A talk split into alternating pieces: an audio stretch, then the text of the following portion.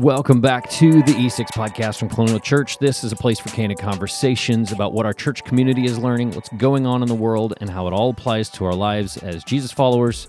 My name is Brooke, and this is actually not episode 36.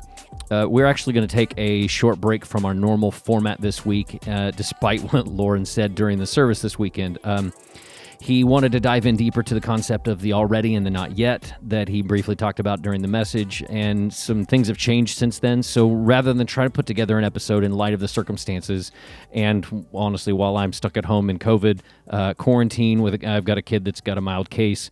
Um, we wanted to keep you aware of what's going on so that you can uh, you can join us in prayer. So we all know that this year has been really heavy. Well, I mean, honestly, it's it's almost two years now that it feels like that we've been dealing with uh, with COVID nineteen virus and all that's come with it. But um, a while back, uh, Lauren's brother Lance and his wife um, Andrea both tested positive for COVID. Lance ended up with pneumonia, but he was treated at home. But Andrea um, she ended up in the hospital where she spent the next 30 days and just continued to get worse and worse. And they've got uh, they've got two boys, um, Ethan who is 15 and Ben who is 13. So uh, Sunday after church, Lauren sent us a message to the to the staff and just said, "Hey, I'm I'm headed down to Houston to be with my brother and his family because uh, Andrea had been intubated on Friday night." And she just continued to get worse over the weekend, and things were just not looking good. So, uh, sadly, she passed away um, Sunday night after he was after he got there and uh, and had had a little bit of time with the family. So, um, again, I share this with you so that you can all join us in prayer for Lance and his boys, Ethan and Ben.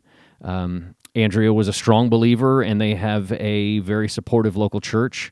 Um, but I mean, I can't imagine what their whole family is going through right now and how difficult this time is going to be for them. So um, I'd love to ask you guys to all be in prayer for them, for uh, again, for Lance, Ethan, and Ben, and also for Lauren as well, as he is there being a moral support and uh, just their whole family as they're going through this. So, thank you all for bearing with us as we flex a little bit here to give Lauren and his family the space and time they need in this moment of loss. Um, we look forward to get back into our normal format, but until then, um, please keep Lance, Ethan, and Ben and uh, their whole family in your prayers.